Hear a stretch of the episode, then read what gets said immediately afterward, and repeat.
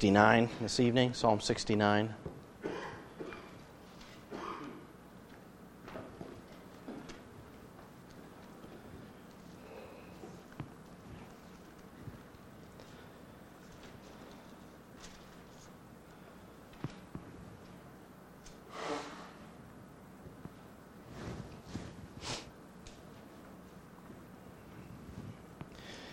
And we'll read through this psalm together as you uh, look at this psalm and the contents of it. You can see many references to the life, uh, the ministry of Christ, fulfilled prophecy in the ministry of Christ, the life of Christ.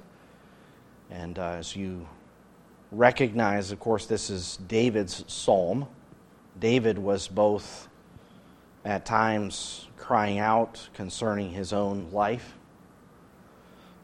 but David was also a prophet. He was a king and a prophet. Scripture calls him a prophet.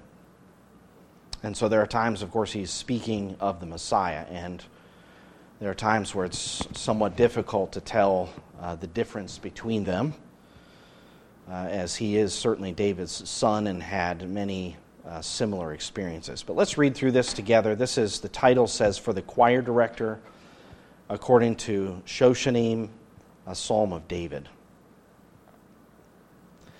Save me, O God, for the waters have threatened my life. I have sunk in deep mire, and there is no foothold. I have come into deep waters, and a flood overflows me. I am weary with my crying, my throat is parched. My eyes fail while I wait for my God. Those who hate me without a cause are more than the hairs of my head. Those who would destroy me are powerful, being wrongfully my enemies. What I did not steal, I then have to restore.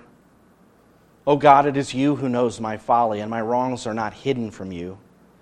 May those who wait for you not be ashamed through me, O Lord God of hosts. May those who seek you not be dishonored through me, O God of Israel. Because for your sake I have borne reproach. Dishonor has covered my face. I have become estranged from my brothers and an alien to my mother's sons. For zeal for your house has consumed me, and the reproaches of those who reproached you have fallen on me. When I wept in my soul with fasting, it became my reproach. When I made sackcloth my clothing, I became a byword to them. Those who sit in the gate talk about me, and I am the song of the drunkards. But as for me, my prayer is to you, O Lord, at an acceptable time. O God, in the greatness of your loving kindness, answer me with your saving truth. Deliver me from the mire, and do not let me sink. May I be delivered from my foes and from the deep waters. May the flood of water not overflow me, nor the deep swallow me up, nor the pit shut its mouth on me. Answer me, O Lord, for your loving kindness is good. According to the greatness of your compassion, turn to me. And do not hide your face from your servant, for I am in distress. Answer me quickly. O draw near to my soul and redeem it. Ransom me because of my enemies. You know my reproach and my shame and my dishonor. All my adversaries are before you. Reproach has broken my heart, and I am so sick. And I looked for sympathy, but there was none, and for comforters, but I found none. They also gave me gall for my food, and for my thirst they gave me vinegar to drink. May their table before them become a snare, and when they are in peace, may it become a trap. May their eyes grow dim so that they cannot see, and make their loins shake continually. Pour out your indignation on them, and may your burning anger overtake them. May their camp be desolate. May none dwell in their tents. For they have persecuted him whom you yourself have smitten, and they tell of the pain of those whom you have wounded. Add iniquity to their iniquity, and may they not come into your righteousness. May they be blotted out of the book of life, and may they not be recorded with the righteous. But I am afflicted and in pain. May your salvation, O God, set me securely on high. I will praise the name of God with song and magnify him with thanksgiving, and it will please the Lord better than an ox or a young bull with horns and hoofs. The humble have seen it and are glad. You who seek God, let your heart revive. For the Lord hears the needy and does not despise his who are prisoners. Let heaven and earth praise him, the seas and everything that moves in them. For God will save Zion and build the cities of Judah that they may dwell there and possess it. The descendants of his servants will inherit it, and those who love his name will dwell in it. This is God's Word.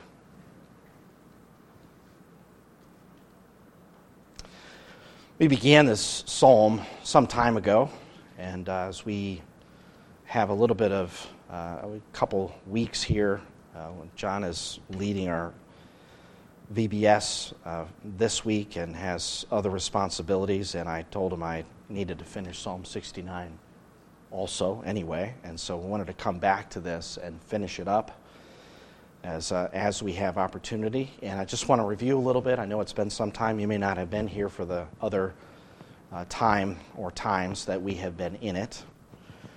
Uh, this is, as you can tell from the language, a prayer in distress.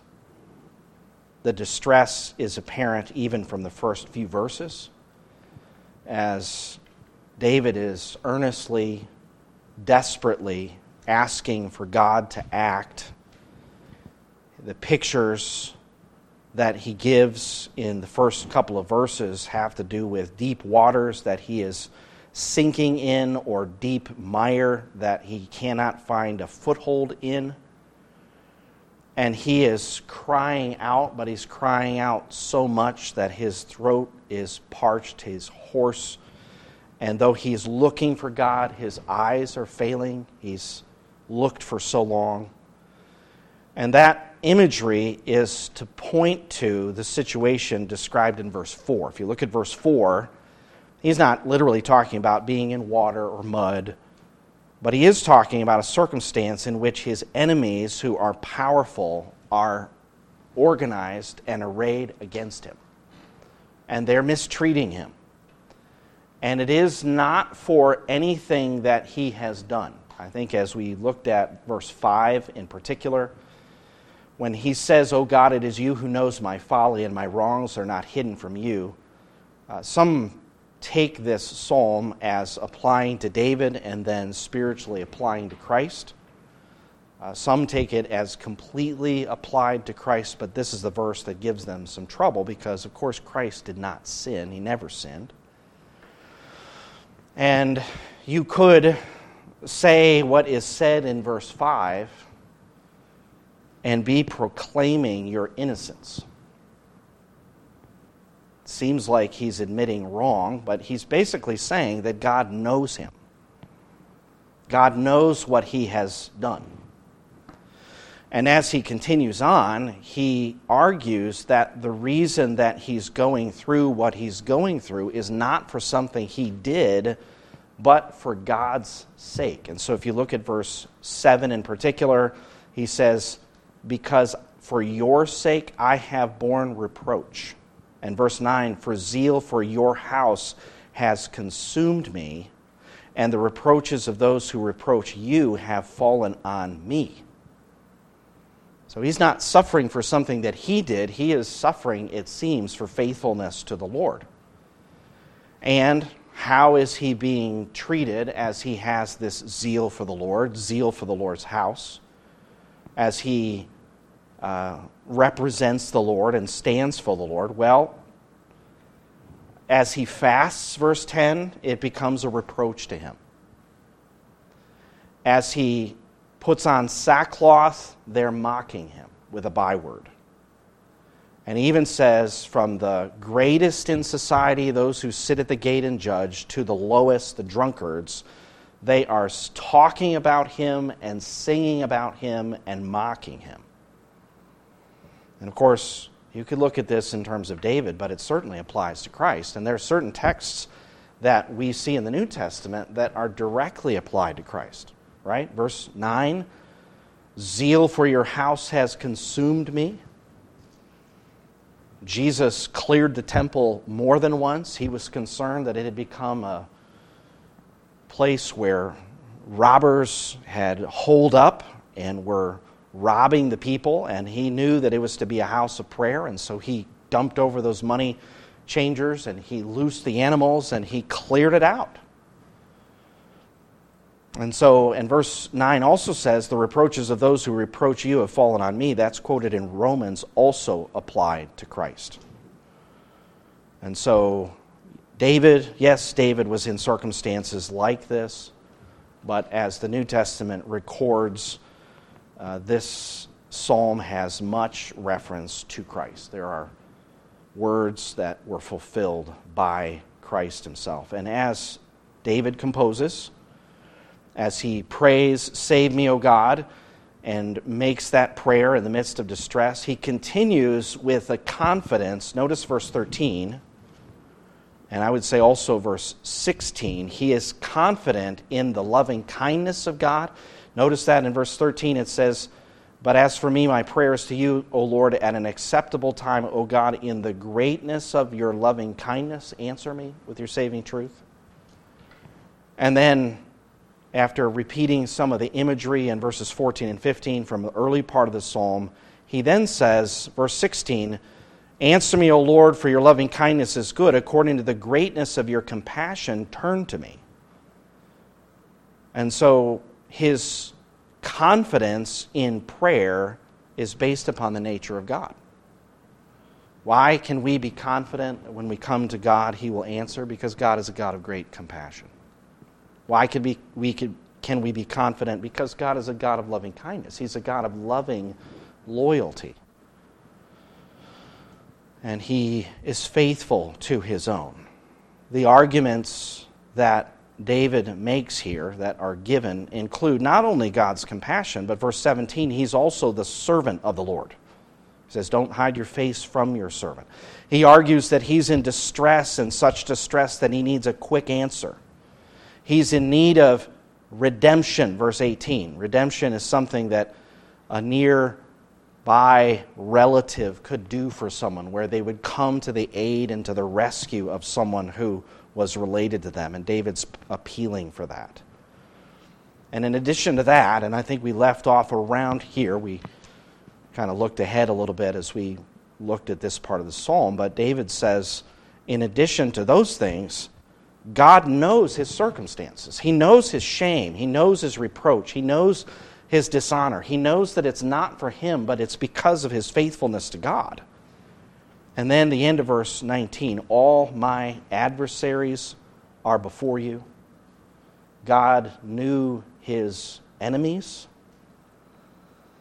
And you think about David and the enemies that David had in his life whether it was Saul or Doeg or any of the Philistines that opposed him.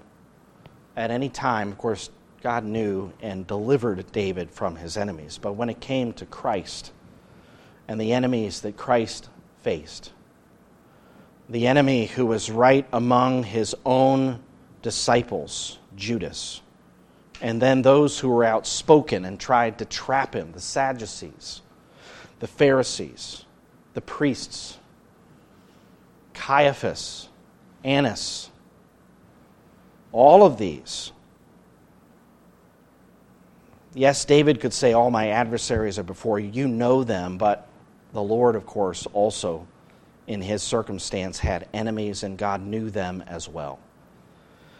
So, all of this difficulty and trouble, and don't forget, the way that he is feeling. I'll just reference verse 14 and 15. How is he feeling? What is he expressing to the Lord? He feels like he's sinking in the mud. He feels like he's in deep waters. He feels like he's going to drown. And the words uh, at the end of verse 15 indicate the fear of death, nor the pit shut its mouth on me. So this is great distress a prayer in distress, a cry in distress to God, a cry to answer for the sake of his loving kindness and because of his great compassion. And he makes all these arguments with God. And then he is completely alone. He's alone. His heart is broken. He has no one to help. I think you see that in verse 20. Reproach, that would be the insults, the shame that's being poured upon him. It says, Reproach has broken my heart, and I am so sick, or I'm in pain. And then he looked for some kind of sympathy around him from those made in God's image around him. Uh, the expectation was that he would find something of someone who would look at his circumstances and respond with some kind of pity. But is there any? No. He said, I looked for sympathy. I looked for someone who would look at my circumstances and care, but there wasn't any. I looked for comforters, verse 20, but found none.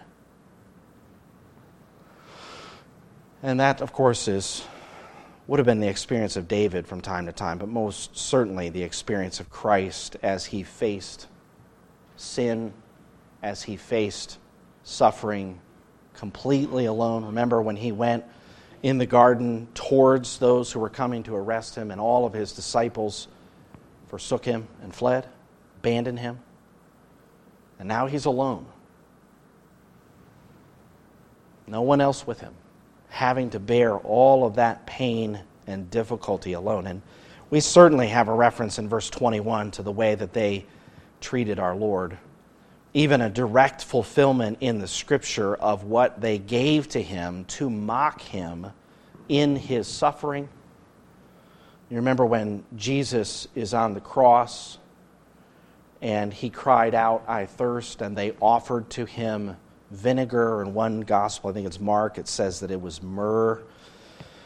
And uh, as I took a little time to study uh, this verse and also the gospels, why were they giving him vinegar? Sort of, and the New Testament also refers to it as sour wine.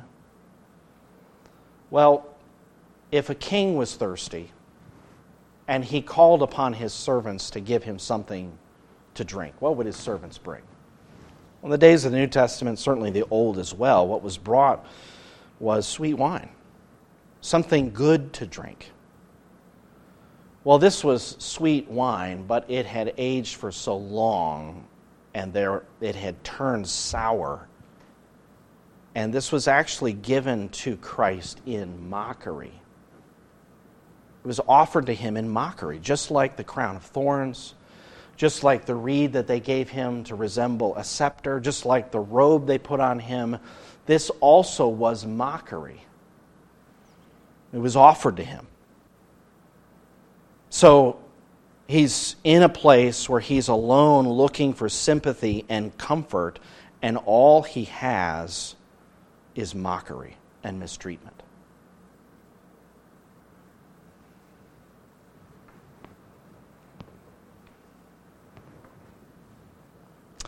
And we could look at that, we could look at the gospel accounts, and we could say, what wicked soldiers?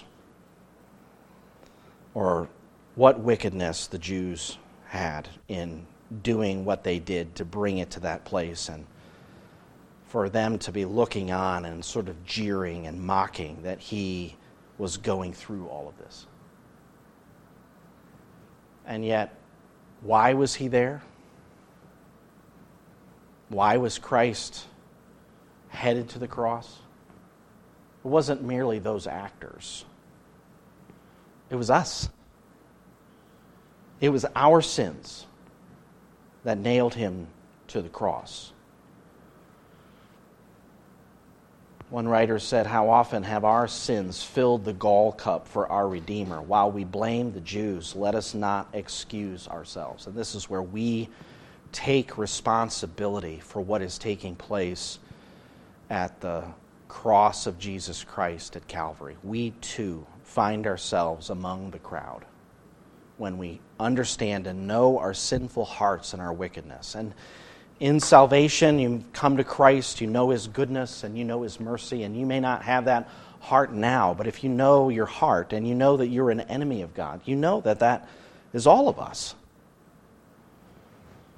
And so, this loneliness in suffering is only added to by the mockery that continued to come his way, and he has no cause in himself that is calling for this. He is innocent, he's suffering for God's sake.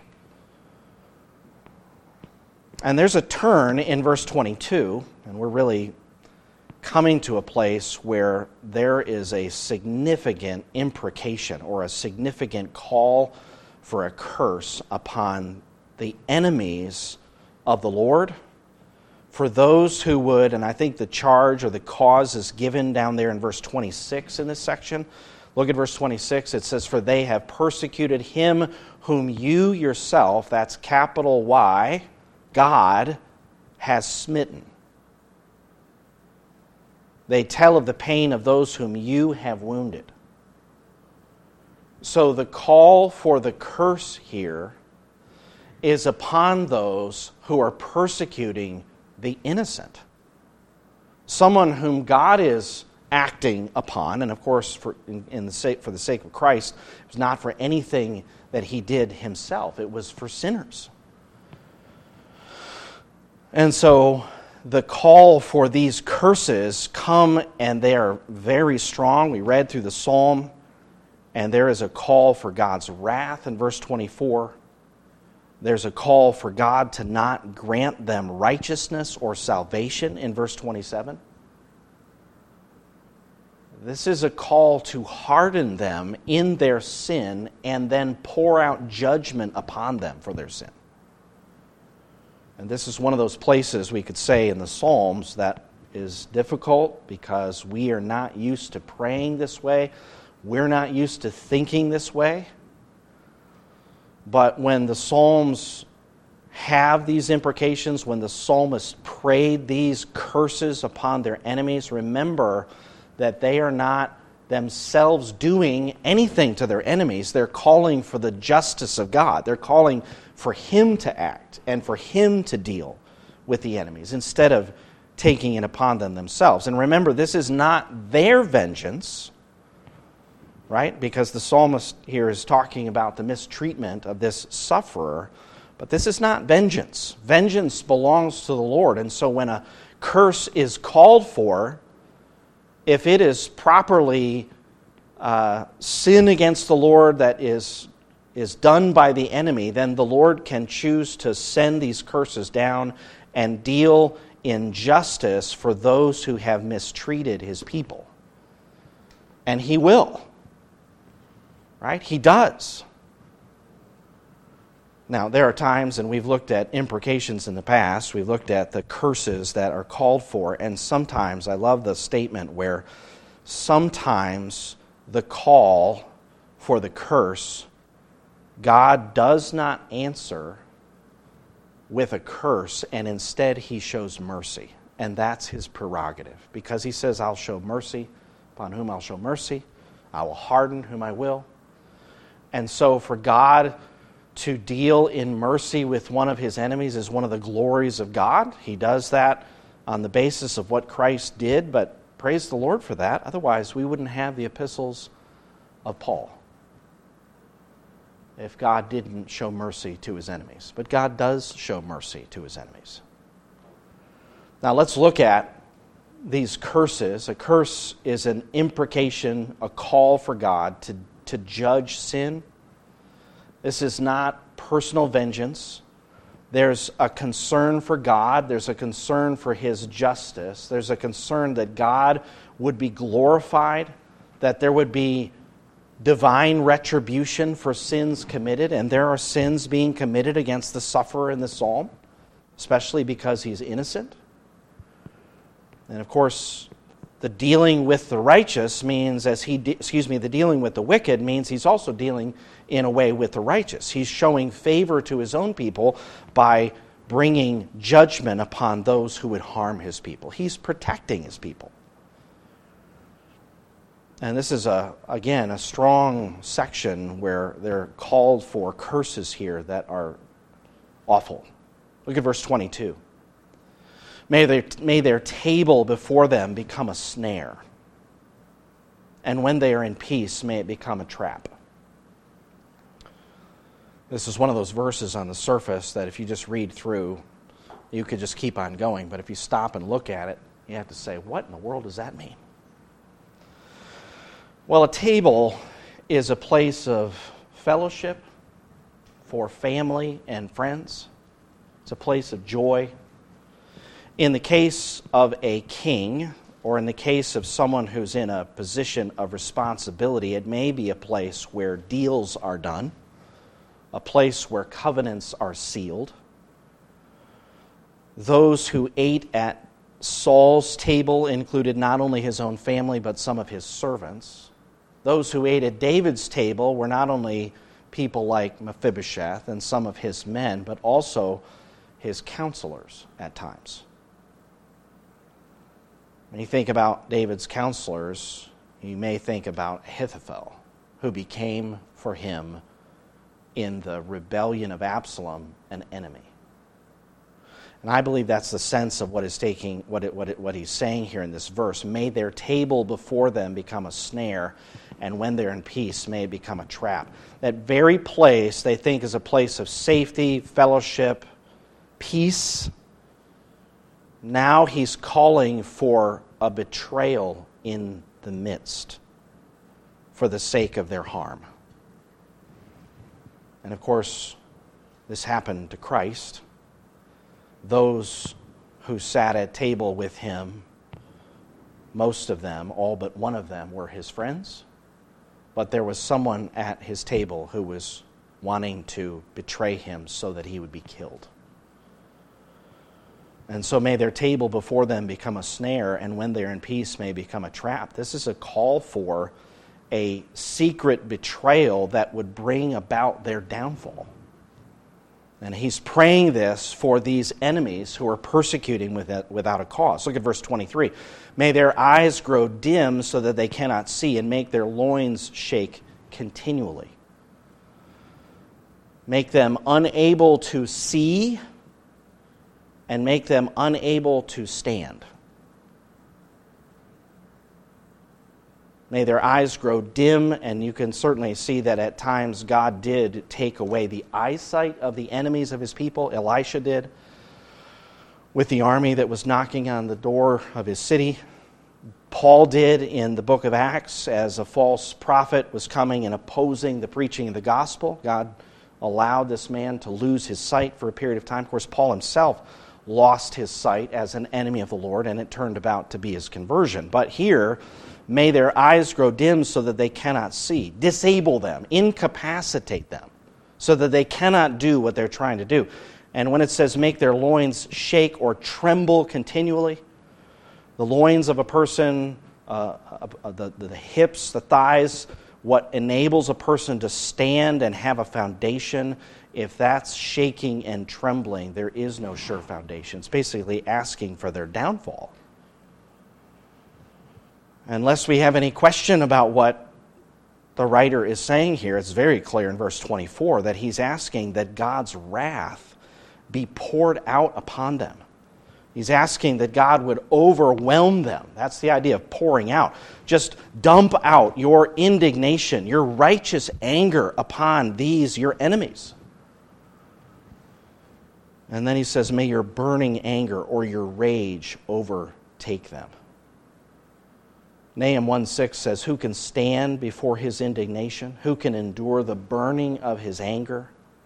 His wrath is poured out like fire, and the rocks are broken up by him. The Lord is, a, is good, a stronghold in the day of trouble, and he knows those who take refuge in him.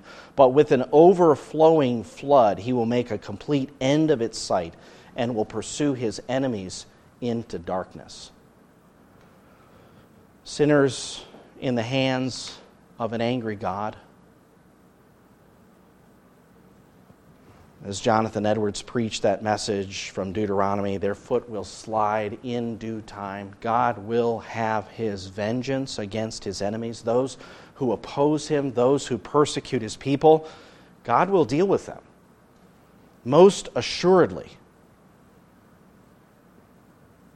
Spurgeon asked, What can be too severe a penalty for those who reject the incarnate God and refuse to obey the commands of his mercy? They deserve to be flooded with wrath, and they shall be. For upon all those who rebel against the Savior, Christ the Lord, wrath has come upon them to the uttermost. 1 Thessalonians 2. God's indignation is no trifle. The anger of a holy, just, omnipotent, and infinite being is above all things to be dreaded. Even a drop of it consumes.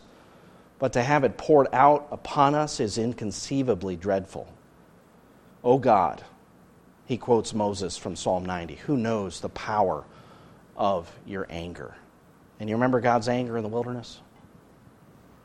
God's anger in the wilderness was for a generation who did not believe him. They did not go into the land, and he said, Your carcasses are going to fall in the wilderness. Day after day after day after day, for 40 years, people were dying. Because they had sinned against the Lord, because they'd rebelled against the Lord. Now, these are people who are persecuting his people people who are the apple of his eye. Do you think God is angry when someone persecutes his people? Well, Christ came to Paul and said, I am Jesus whom you are persecuting. He stopped him in his tracks, literally, and called for his repentance. Of course, he had mercy on Paul. But it is a dangerous thing to set yourself against God, to set yourself against the gospel, and certainly to set yourself against Christ. So, what a mercy it is, isn't it? When He would forgive those, those very ones. The, the book of Acts, as we continue to read, we'll see the generation, the same people who called for the death of Jesus Christ, who were set in opposition against Him. What a mercy it was for God to forgive them, for God to offer them salvation. They had disowned and denied the holy and righteous one, they had murdered Him. And yet God offered in his mercy, but not here. And for the one who betrayed him, look at verse 25 may their camp be desolate, may, may none dwell in their tents. We actually read in Acts chapter 1 tonight that that verse is applied to Judas. May their camp be desolate. May none dwell in their tents. Did you see that in Acts 1? Let's turn over there. How was that fulfilled in the life of Judas?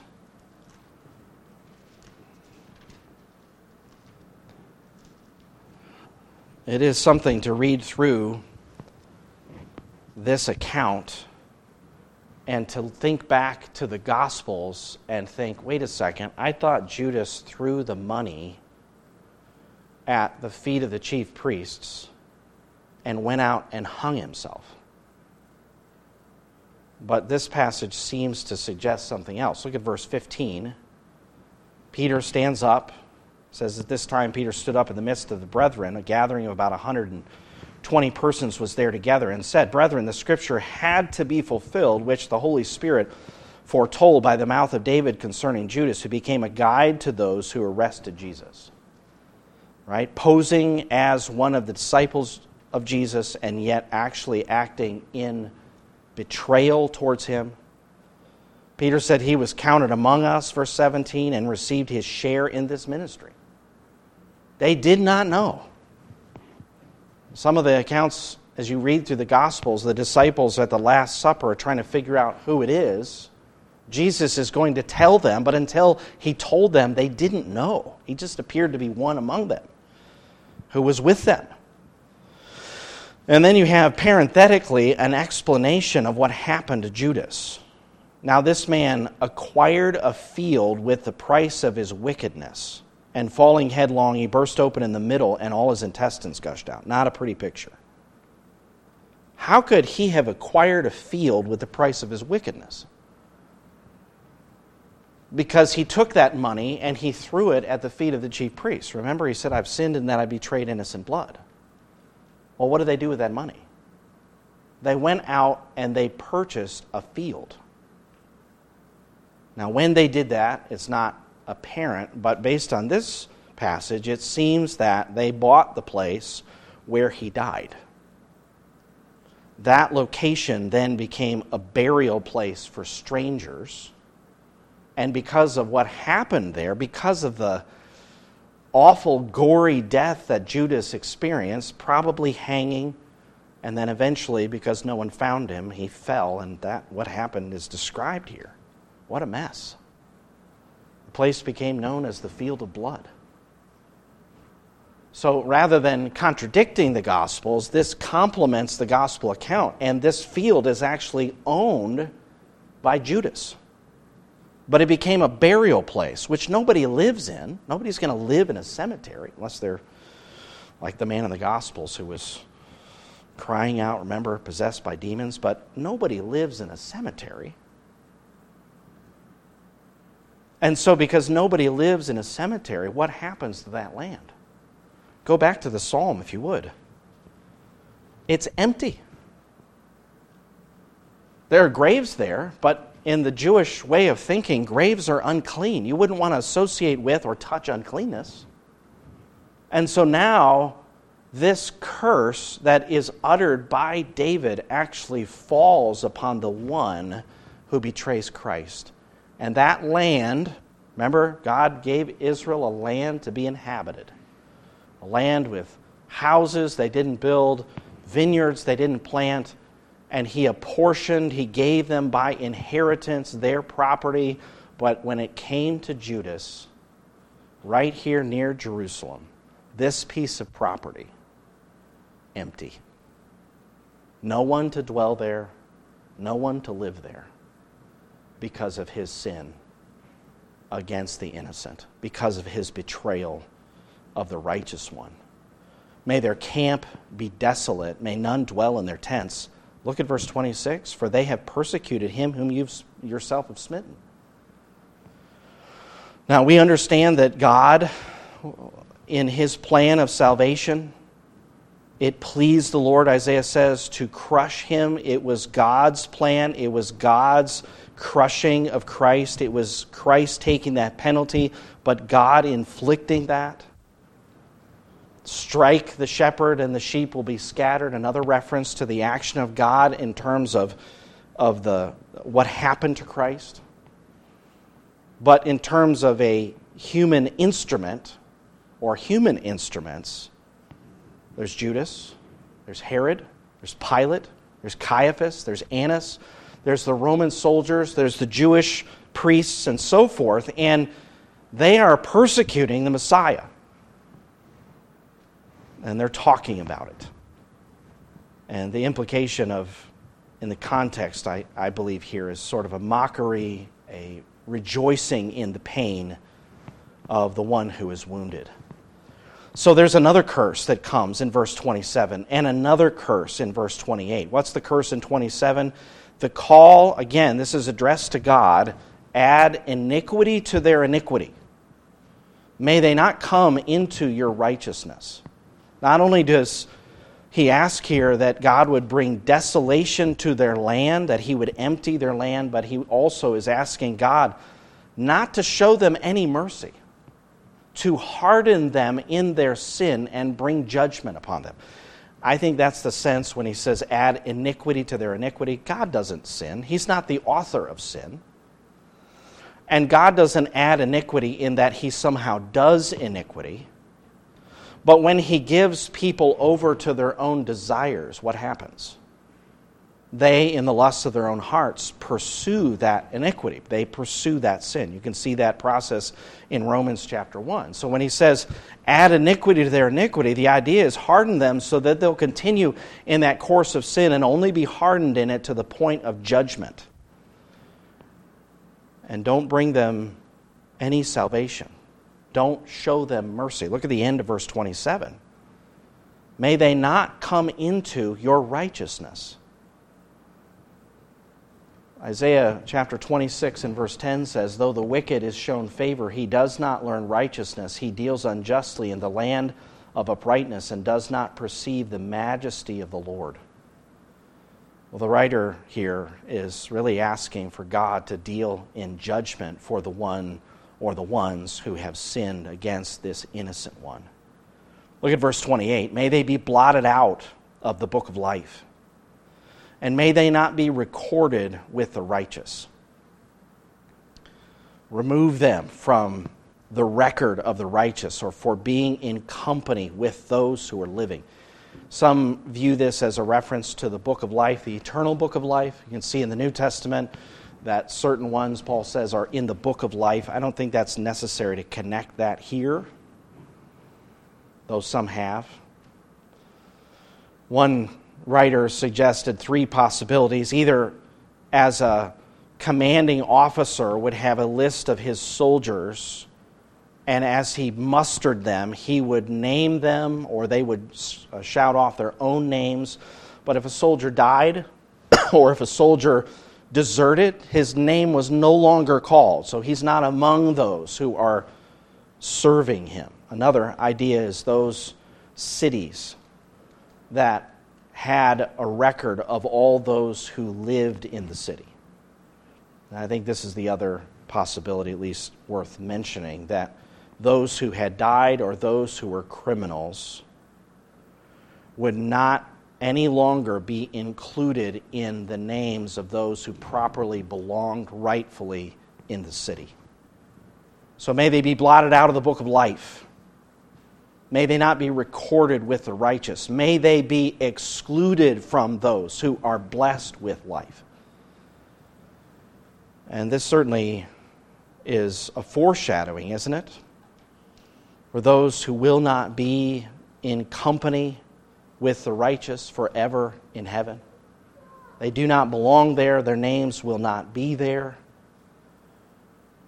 And so God might show his mercy to some, but in terms of these, the call, the request for those who've sinned in this way is for judgment to fall upon them and to fall in such a way so that it is final. When you think about Judas, what is Judas called? He's called the son of perdition, the son of destruction. The sobering thing that God would judge someone who betrayed his own son.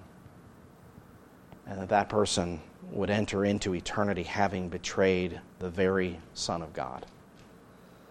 This psalm is a testimony to that betrayal. There's a reference here in verse 25 to Judas. So you you could look at this psalm and say, wow, what an imprecation. But don't forget, this is a betraying of the very Son of God. To betray and to rebel against God is to rebel against the King of heaven, the one who deserves all praise and honor and glory, and to think that someone would reject him and rebel against him and act to strike against him and bring about, which he never can fully, but to seek to bring about his harm? To strike against the Creator? To fight against the one who made you? What foolishness! And so, this imprecation is no common one. This isn't like something that we would set before ourselves and say, let's pray this for those who mistreat us. In fact, Jesus did set an example for us as he prayed for his enemies. But not all of those enemies would experience salvation. Some of them would experience judgment, and that would bring glory to the righteousness, to the holiness, to the holy justice of God.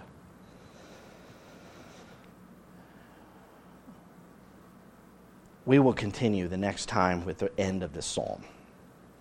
But if I could just say, this psalmist whose heart initially seemed to be wrestling under all of this distress, and his voice was even hoarse. He's unable to cry out anymore. What is happening through this psalm? I think this is a, a wonderful point.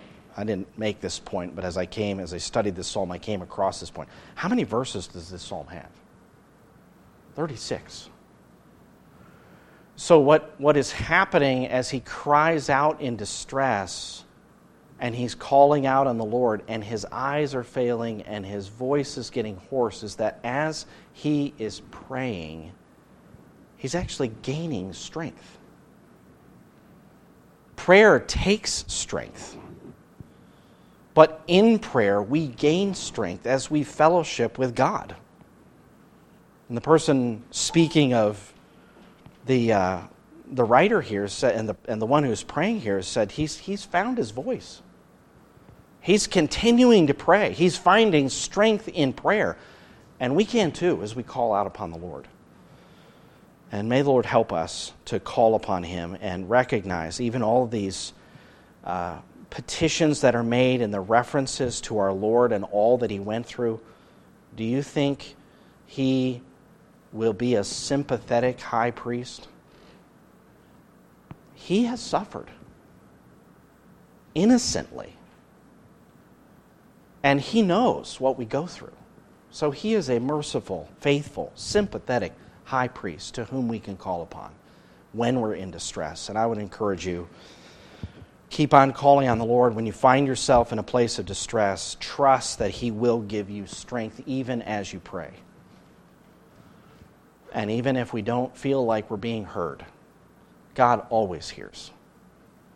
And I think that's what you see at the end of the psalm is the rejoicing that God has heard and that he would hear. Let's look to the Lord in prayer. Father in heaven, we bow in thanksgiving for our Savior, for his suffering on our behalf. And we thank you, Lord, for giving us warning in your word,